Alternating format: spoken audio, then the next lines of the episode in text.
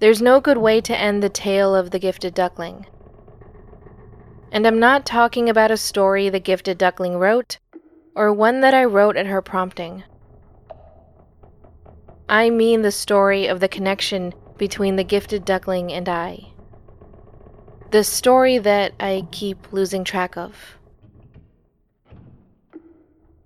It probably could have moved a lot more quickly than it has. Realistically speaking, this season did not need to be 15 episodes. While it's nice symmetry between this season and the last, to be more respectful of your time, I could have cut it down. I could have, but I didn't. And I tell myself it's because this is my show, so I can do what I want. Or what I need to do. The story of the Gifted Duckling is not the sort of story that's dramatic on paper, figurative paper or otherwise. Something like a computer document, perhaps, though it might be a generational thing. But medium aside, this isn't a dramatic story to anyone else. Or, at least it is not the way I tell it. The details that I let fall away are left strewn across the figurative floor, and while it might be wise to scoop them up or to make do with some other manufactured substitute, because filling out the narrative makes it more enjoyable, isn't that the conventional wisdom? I haven't done that. That's what I would think the conventional wisdom would tell me to do, but that's not how I tell this story. Instead, I go with the least painful way. It wasn't a dramatic story on paper, but it felt that way to me.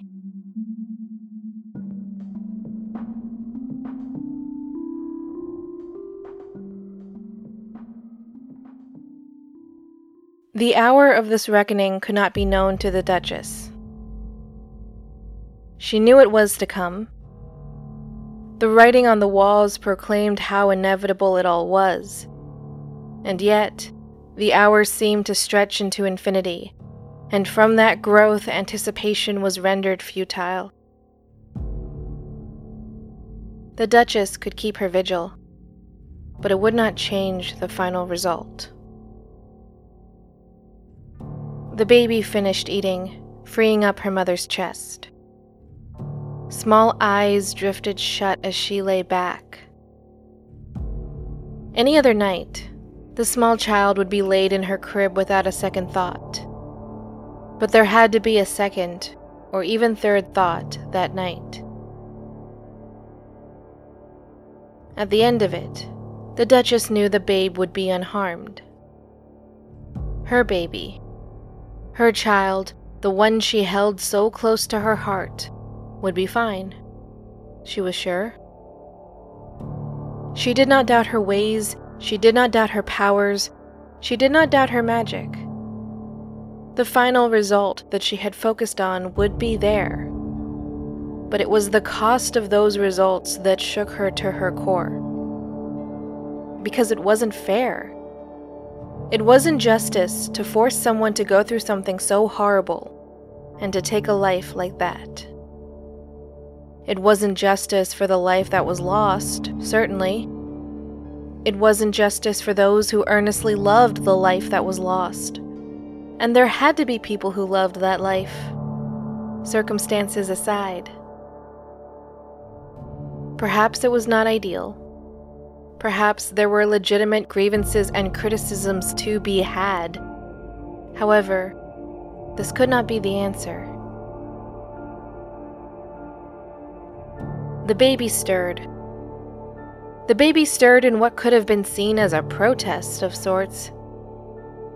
It was time for her to be set in her crib, and she could not understand why it had not happened yet.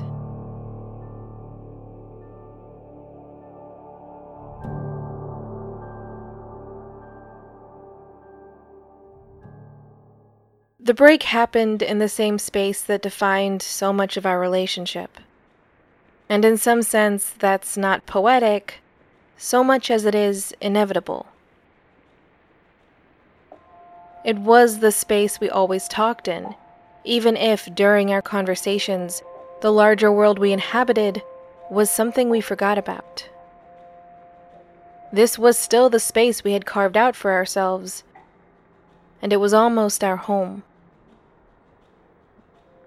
But hey, as bold as that is to say, I can't be the only person out there who has the same sort of emotional attachment to online spaces that one typically associates with their childhood home. I moved around a lot as a kid, and my home life wasn't too great. All things considered, you can't really blame me for the emotional consequences of other people's choices. And that's why, maybe, the gifted duckling increasingly felt like my mother, including the transference of emotional significance and dependence that any therapist worth their salt would call disconcerting. Yeah, there are maternal figures out there, second mothers or the like, that serve an important purpose. But in those relationships, typically all parties know and understand that they are entering a situation with renegotiated boundaries. The new mother can sense or know what is happening, and the child has likely made their needs known in some precursory conversation. And what trauma there is in that relationship, in no way could be considered shared. It might be disclosed, yes. However, it sits firmly on the shoulders of one person, which might seem cold, but it is a fairly important distinction. Because you shouldn't confuse the bonds of a shared trauma with parental bonds. Similar traumas are fair game. No one gets through life unscathed, and it only makes sense to find someone who walked the same path you did. Who else would be better to guide you down that route than someone who vaguely knew it? But to share a trauma, even different sides of it, only means that someone's recovery is potentially going to be stifled or otherwise hindered by the other. You need this person to do X in order for you to feel Y. Y presumably being some sort of better. But X, whatever that task is, may not be in their best interest. Or they might not be inclined to do it. Or they might not be able to do it. The gifted duckling needed me to confess what I knew about my aunt, but I couldn't do it. I knew she was scared because, well, I know how those police visits go. I know how those interrogations go. Though the queen from the forum had told me how bad it can actually get, which apparently I had not experienced. And I know rationally, given how the queen is, that it was probably one of those things that was exaggerated, because she was talking to a child. I knew what she was doing, especially in hindsight. But there's still a part of me that believes her. I'm not sure why I do, but I worry, still, about the trauma the gifted duckling carries. Partially because I know it would have been my fault.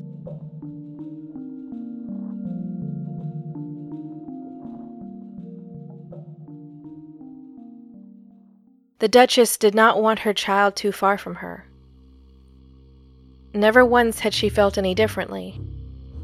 She certainly did not want her child in another room at any point or for any reason, but it was a battle she could not sustain, particularly after the birth, as easy as it was for her. Her attendants were right. The Duchess needed her rest if she was to recover from the delivery. And her baby was never going to be too far away, or unattended, what with a small command of nannies waiting for the baby's cries. This had been acceptable to the Duchess in the beginning, but circumstances had changed rapidly. Suddenly, the Duchess wanted a new arrangement, but she knew she could not ask for it. That night, the Duchess lingered at the door, with her attendant waiting to help her into bed. "Is everything all right, Your Grace?" the young girl asked in a small voice. The eyes in the shadows awaited the response. "There's nothing that can be done about it now," the Duchess replied, before she retreated to her chambers for the night.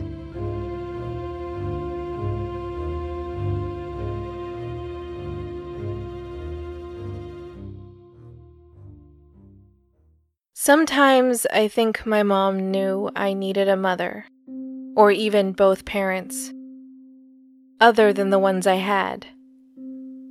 But related to that is the acknowledgement that she and my father could never be the sort of parents I needed them to be. But that's not something she could confess. She could not handle admitting something like that. And that was why she did what she did, letting me have that connection to the gifted duckling, and not challenging it, but never doing much more for me. Then again, I could be wrong.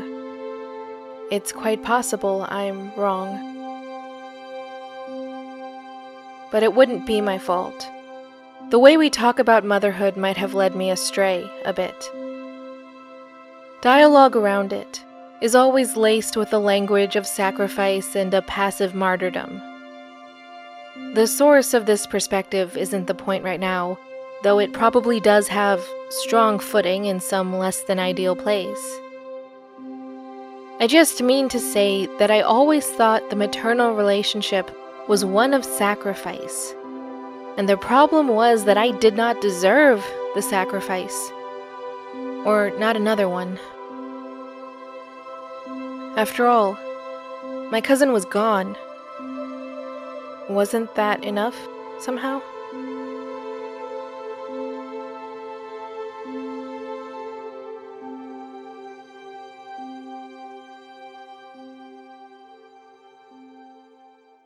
The man who stalked the shadows started his stroll back to the princess's chambers.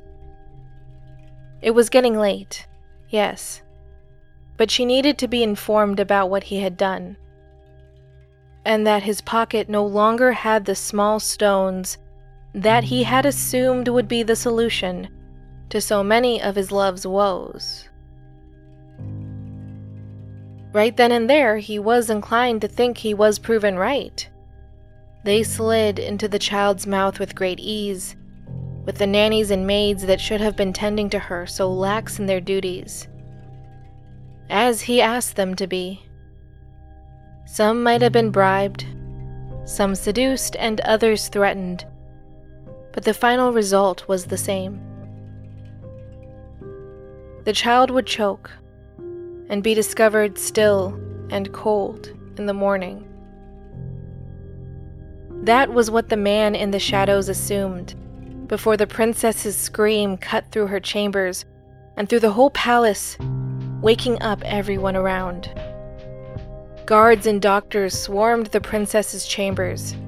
Even the king and queen were awoken, cut by a cry of the child they so often ignored.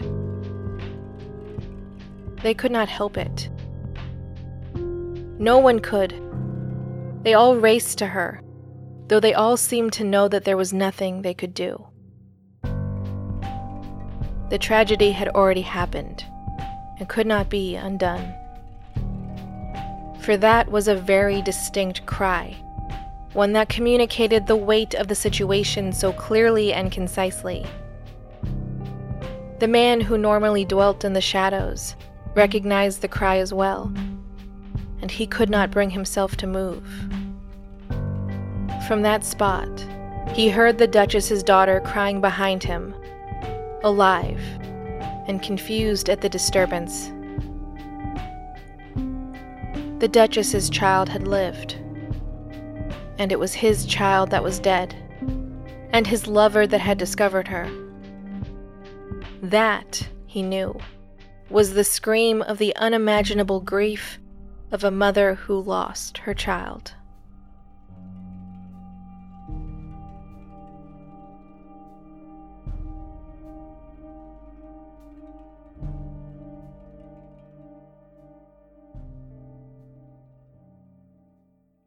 You have to understand. You have to understand what the gifted duckling refused to understand. I was a sickly baby. My cousin was not. My cousin was supposed to live, and I was not. It's cold to say, but I'm just thinking about the odds here. They weren't in my favor, but were in hers. She was a completely normal baby, and I was struggling to hold on. And yet, I was the child who survived, and she was the child gone? It doesn't make sense. A death was going to happen, and it was supposed to be mine. So there was already a sacrifice interwoven in my life story. I couldn't ask for more. I never tried to explain it to the gifted duckling in words. But maybe the gifted duckling knew after she read the story I've been telling to you all. There have been some omissions, sure, but you get the point. She got the point. She got the point right away and tried to reason with me. She tried so desperately to assure me that this wasn't the case, that my life didn't affect my cousins and vice versa. Our fates weren't intertwined. There was no way we could have switched places. It was impossible. But even if she could convince me of that, it didn't change the fact that I had no right to pull her into my world. I had no right to ask her to gamble with her life, to take the risks I had to take, or to undertake the suffering my family had always asked of me. And look, I was hurt and bitter about it all, wasn't I? They kept making demands of me, and I knew it was wrong, and I hated them for it. It was only a matter of time before she hated me too. So I left. She asked me not to, but once again I was gone. I was off to some other space without her in it. And there was hardly a goodbye. At least from what I saw. I hope it was easy for her. I hope she didn't care that I was leaving, but I'm not sure. Part of me is inclined to doubt that.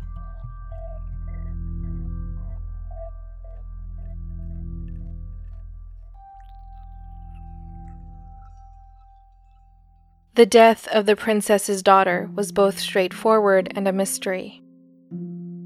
She had clearly choked, but there was no explanation for the small stones found in her throat. There were none in her crib, in her room, or any surrounding room, and the guards did not see anyone entering that wing of the palace. But there were many things the guards didn't see or couldn't see, the Duchess knew. She donned the color of mourning for her niece. Her gold wedding dress became a gold funeral dress, a transformation that seemed appropriate to her, because it was her spell that set the world off kilter. It was her spell that exchanged the fates of their daughters. It was a spell she lost control of, the Duchess tried to remind herself as consolation. But at the same time, she could have kept better control. She could have saved her niece. Having failed that, the next best thing, she thought, was to save her sister-in-law. But the princess was not the same woman she had been. That much was clear. There was a brokenness to her eyes that the Duchess had never seen. She did not know what to expect. More destruction, perhaps? But whatever was coming would not be good.